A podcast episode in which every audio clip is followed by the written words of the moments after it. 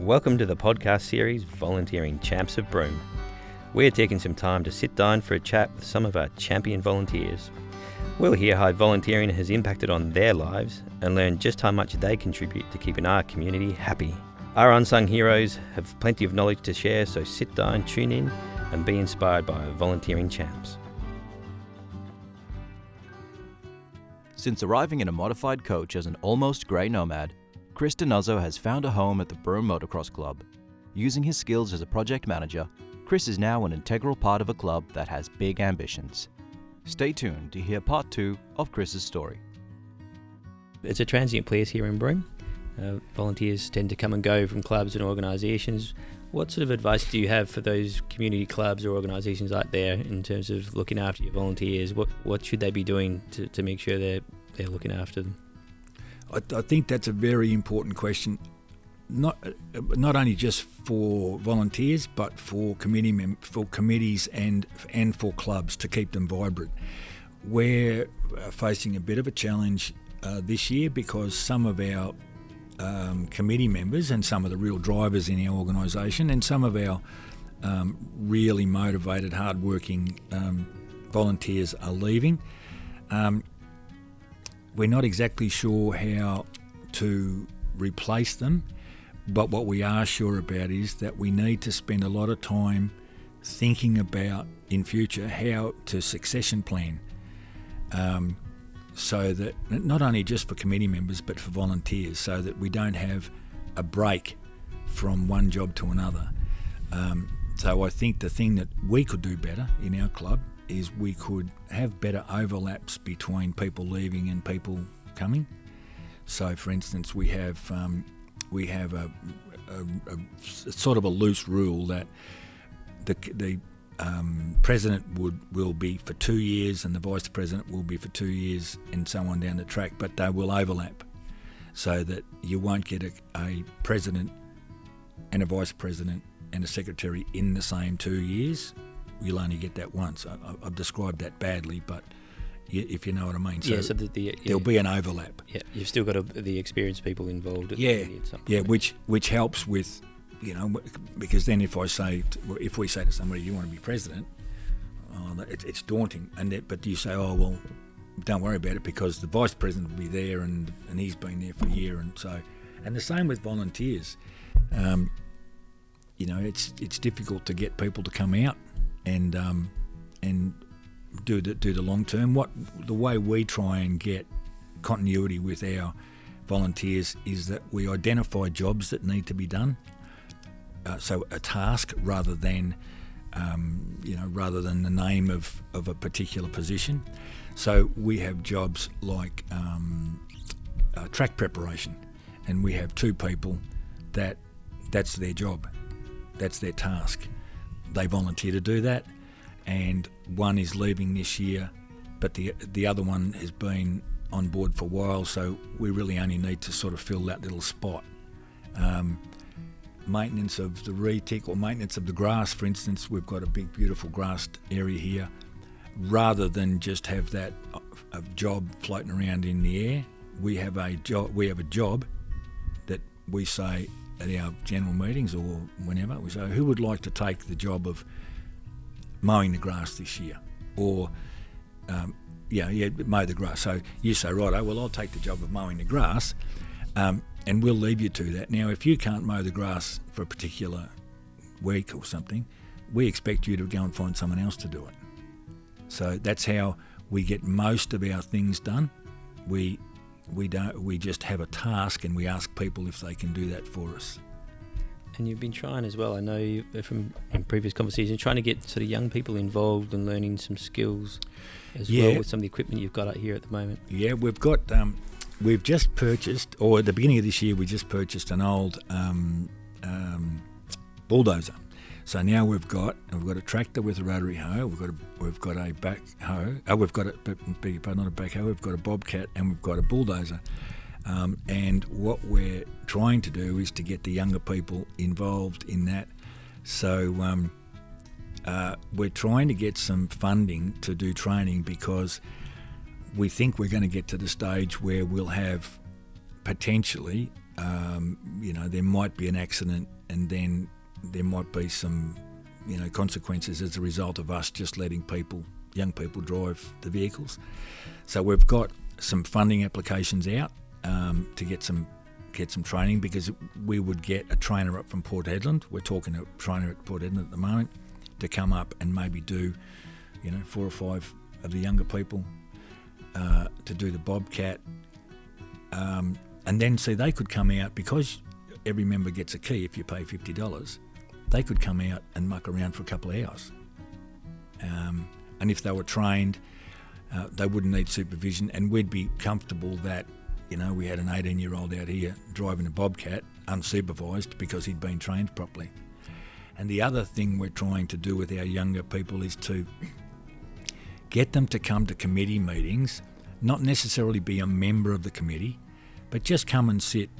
So we want to demystify committees.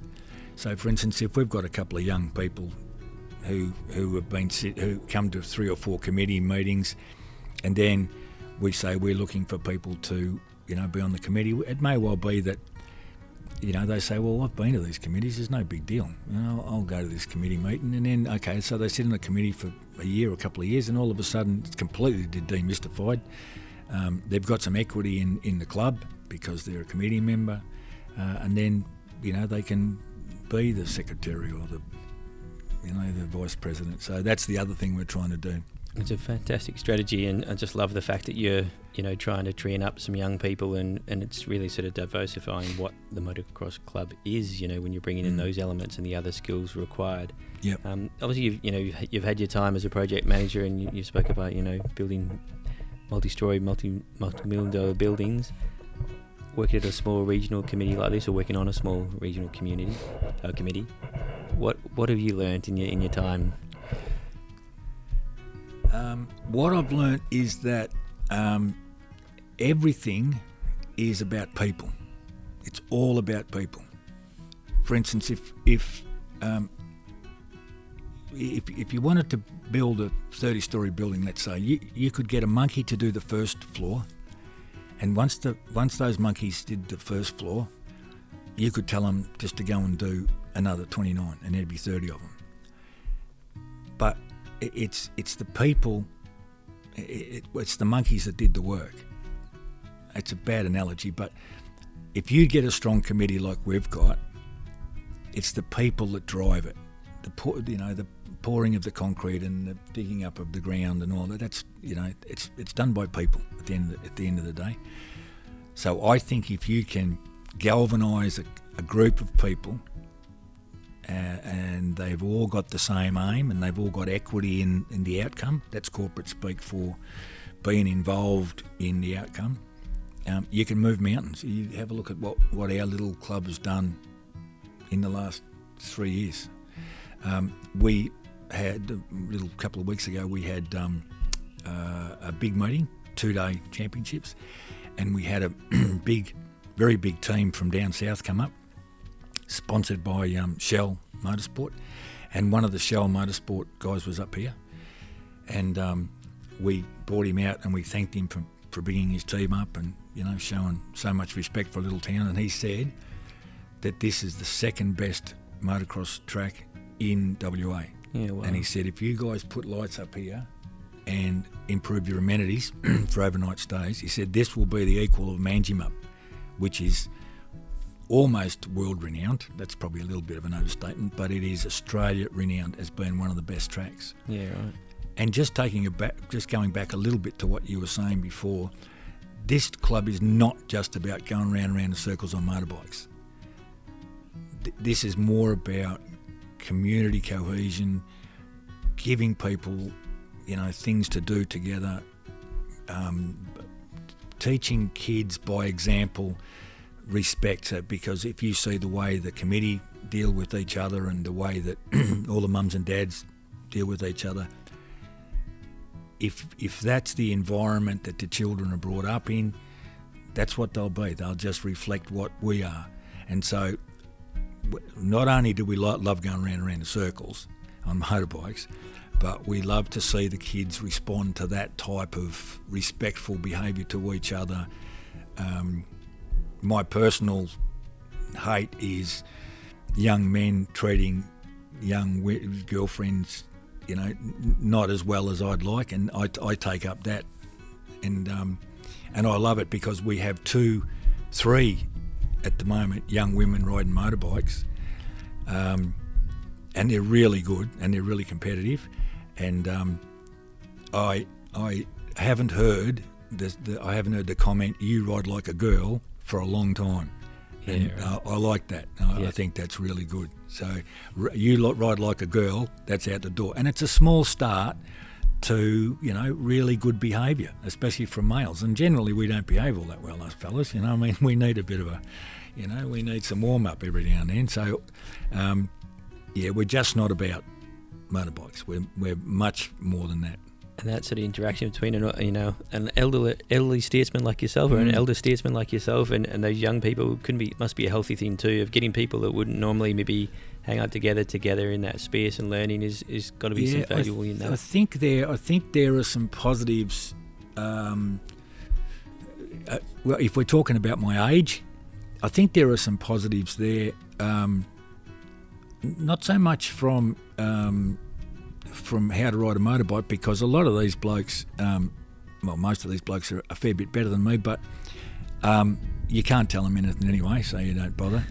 and um, you can't tell them that um, um, the guy that drives that Formula One car, um, Hamilton. So he's won five world championships, right?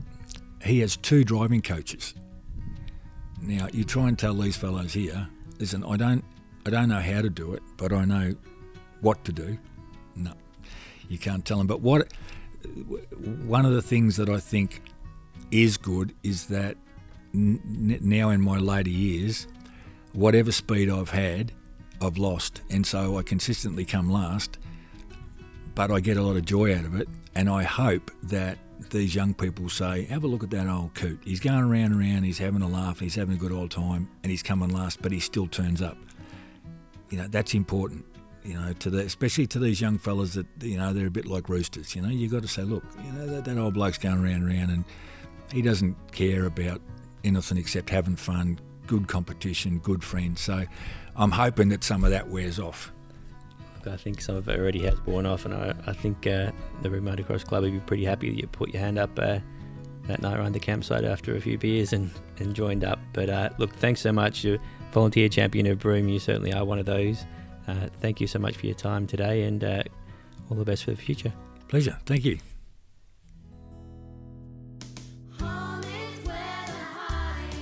This podcast is a collaboration between Broome Circle, Shire of Broome, and Galari Media. We're better together.